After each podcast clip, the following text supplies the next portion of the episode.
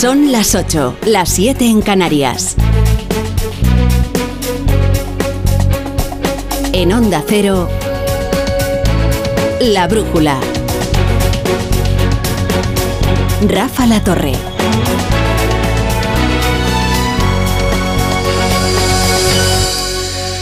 Ahora, ahora les describimos el origen de las turbulencias económicas de hoy, pero lo fundamental, digamos, lo estructural, más allá de este u otro caso, es que las autoridades monetarias y gubernamentales llevan días insistiendo en la fortaleza del sistema financiero europeo y el mensaje no cala.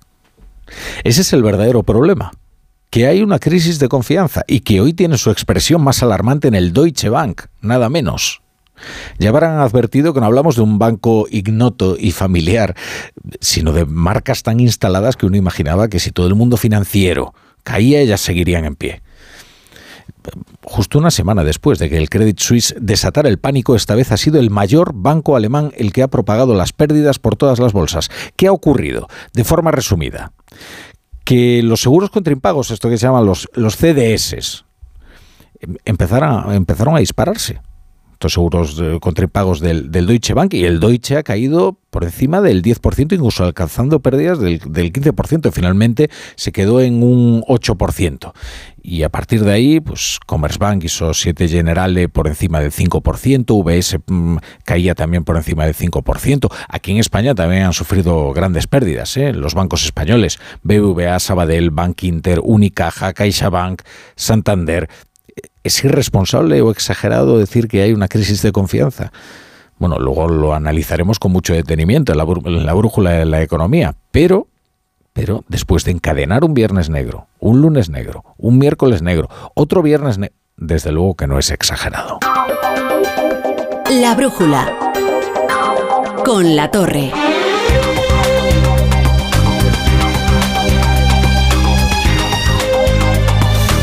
Les recomiendo desde luego que permanezcan atentos a la brújula de la economía dentro de algo menos de una hora.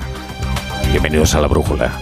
Si se incorporan ustedes a la sintonía de Onda Cero, estaremos con ustedes hasta las once y media, las diez y media en Canarias, con muchos más contenidos. ¿eh? No solo vamos a hablar de economía y menos un viernes, pero oigan, es que lo que está ocurriendo es fundamental para la vida y hacienda de no los españoles, de todos los europeos. Esto no es un tópico, además.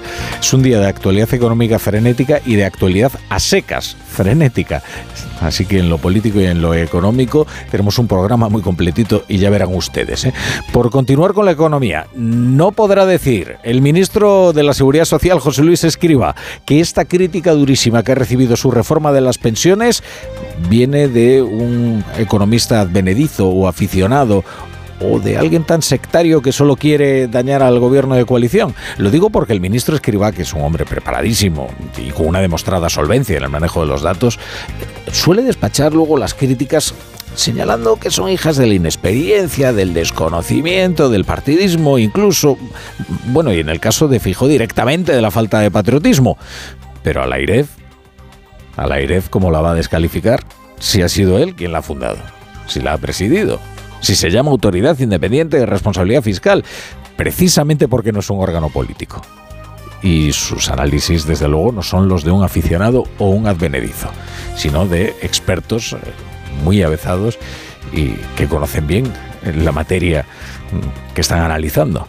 Eh, bien, pues la IREF, Autoridad Independiente de Responsabilidad Fiscal, dice que la reforma de las pensiones de José Luis Escriba no asegura la sostenibilidad del sistema, que no es suficiente para los compromisos de gastos alcanzados y que, por lo tanto, genera más déficit. Cristina Herrero es la presidenta de la IREF. Qué duda cabe que lo que estamos diciendo es que aumenta el déficit y, por lo tanto, si aumenta el déficit, aumenta la deuda. ¿Por qué? Porque la reforma que eh, viene por el lado de los ingresos eh, origina un incremento de los ingresos un punto inferior a eh, lo que origina la reforma eh, por el lado de, del gasto. Bueno, y entre otras cosas, ese informe tiene algunos gráficos que no necesitan demasiada letra, demasiada prosa para explicarse por sí mismos. Eh, este, por ejemplo, el gráfico 58, contribuciones a la variación de la deuda de los componentes del envejecimiento, que hace una proyección hacia el futuro bueno, de la contribución a la variación de la deuda de los componentes del envejecimiento y efectivamente, claro, se dispara porque lo normal y lo que se va a producir y lo que proyecta la IREF y cualquier persona racional es que cada vez viviremos menos y que por, el, por tanto cada vez será mayor la partida necesaria para el sostenimiento de las pensiones. Hoy estaba Pedro Sánchez en el Consejo Europeo en Bruselas. Eh, un consejo que se ha ocupado de las turbulencias financieras, eh, consejo eh, que no estaba eh, convocado para eso, pero que desde luego se ha ocupado de la crisis de confianza que ha vivido el, y que está viviendo el continente. Pero a Pedro Sánchez también le han preguntado por la reforma de las pensiones. ¿Y cómo ha respondido? Pues atacando a Alberto Núñez Fijo. Le pregunto, ¿usted qué opina del el informe de la IREF? Y dice, Feijo es un desleal, un antipatriota. Bueno, este tipo de epítetos que se suelen ventilar, demasiado alegremente a quien critica al gobierno. Pero no, es que eh, las críticas ahora vienen de un organismo eh, que no está adscrito a un partido político y menos a, la oposición. Y Sánchez dice que el informe de la AIREF pues, no lo ha leído máximo respeto, lógicamente, a los informes de la AIREF, lo leeremos con atención, pero sí también eh, quiero reivindicar la solidez y la robustez de los números que hemos trabajado durante muchos meses con las instituciones comunitarias.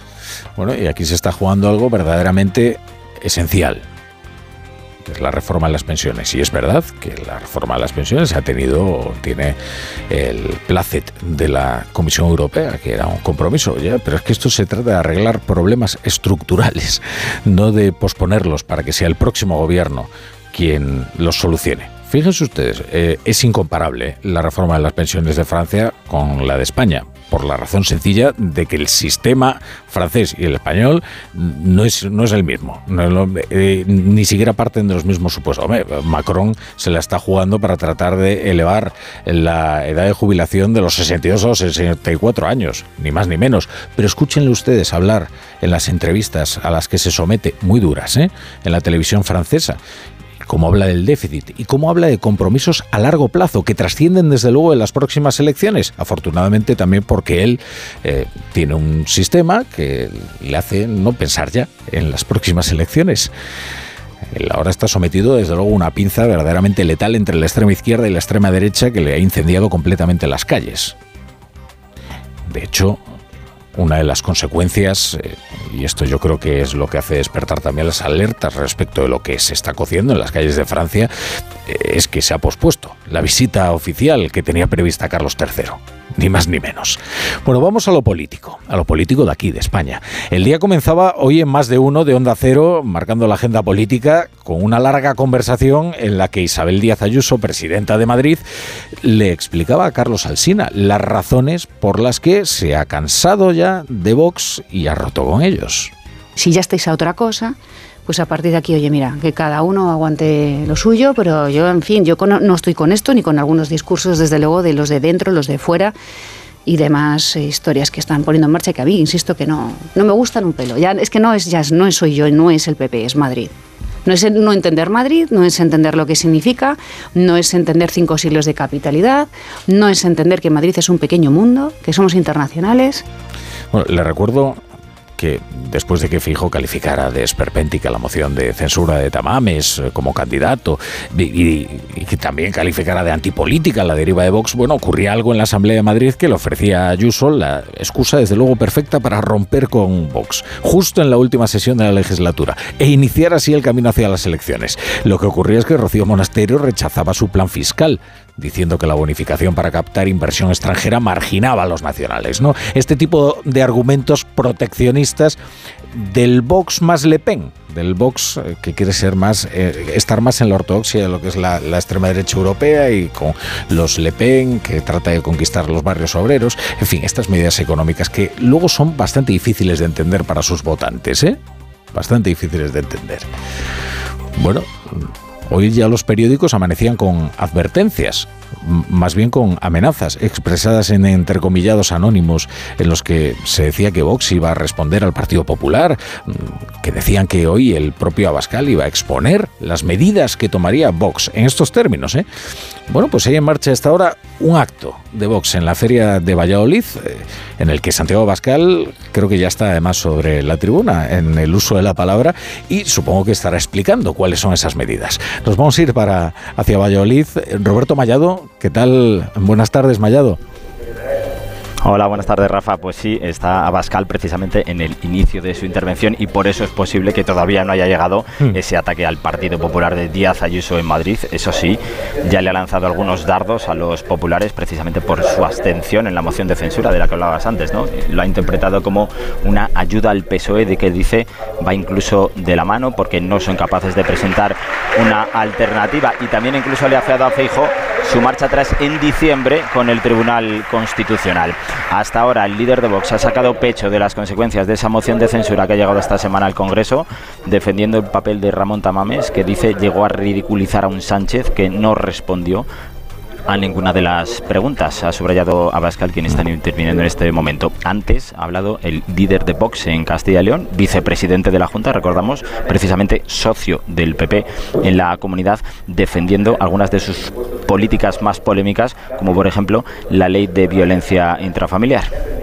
Mm. Bueno, pues cuando se produzca la noticia y Abascal anuncia cuáles son las medidas, bueno, aquí se las contaremos. Eh, lo que sí ya podemos adelantar es que las terminales eh, opinativas eh, de, Vox y, bueno y algunos de sus dirigentes han elevado mucho el tono contra el Partido Popular en estas horas recientes, lo que debe ser el preludio para algún anuncio que tenga que hacer Santiago Abascal en este acto que, está celebrándose en la Feria de Valladolid. Luego volvemos allí. Ahora nos vamos a ocupar eh, del gravísimo incendio en Castellón, que ha arrasado casi 4.000 hectáreas, 3.800 hectáreas ha arrasado ya, y que amenaza el Parque Natural del Espadán y que ha obligado a evacuar desde la pasada noche a 1.500 personas. El combustible en forma de leña seca y la escasa humedad han alimentado las llamas y el incendio está siendo verdaderamente difícil de, controlar. Vamos a conocer la, última hora desde Castellón eh, con Marta Fullera. Marta, buenas tardes. Buenas tardes de nuevo, Rafa. Sí, son más de 30 kilómetros de perímetro ya afectado. El incendio, como dices, está siendo muy virulento, sobre todo porque el viento cambia constantemente de dirección y eso complica mucho más las labores de extinción. Aún así, el director técnico del puesto de mando, Andrés Bálfago, parecía optimista ya que asegura que esperan poder controlarlo esta misma noche. Y dada la situación meteorológica favorable que podemos tener esta noche con humedades relativas superiores al 70%, los compañeros que trabajen durante toda la noche puedan hacerse con el control del incendio. De todas maneras, eh, como comento, esa zona de cabeza de incendio es una zona muy complicada que avanza hacia los municipios de Montanejos y de Montán y que tenemos todos los esfuerzos y todos los recursos dedicados a poder hacer una contención de ese frente de fuego. En unos minutos volverá a comparecer la consejera de Interior en la Comunidad Valenciana, Gabriela Bravo, y veremos si puede dar explicaciones ya acerca del origen del incendio. Sí decía el director general de emergencias, José María Ángel, esta mañana que tenían claro que la causa era cosa de la mano del hombre, pero lo que comentan los vecinos por aquí, por la zona, y lo que cada vez coge más fuerza, y sería una hipótesis que baraja la Guardia Civil, es que el origen de las llamas puede estar en unos trabajos de limpieza de los propios técnicos municipales que limpian el monte y las máquinas que utilizan. Podría haber empezado todo en una chispa que salta de una desbrozadora utilizada por estos trabajadores. Esperemos que se confirme en las próximas horas, aunque lo realmente importante es que los bomberos den por controlado el incendio lo más pronto posible. Desde luego que sí, les mantendremos puntualmente informados de cómo se desarrollan esos, esos trabajos en Castellón. Esto es La Brújula, Onda Cero. En Onda Cero, La Brújula, Rafa La Torre.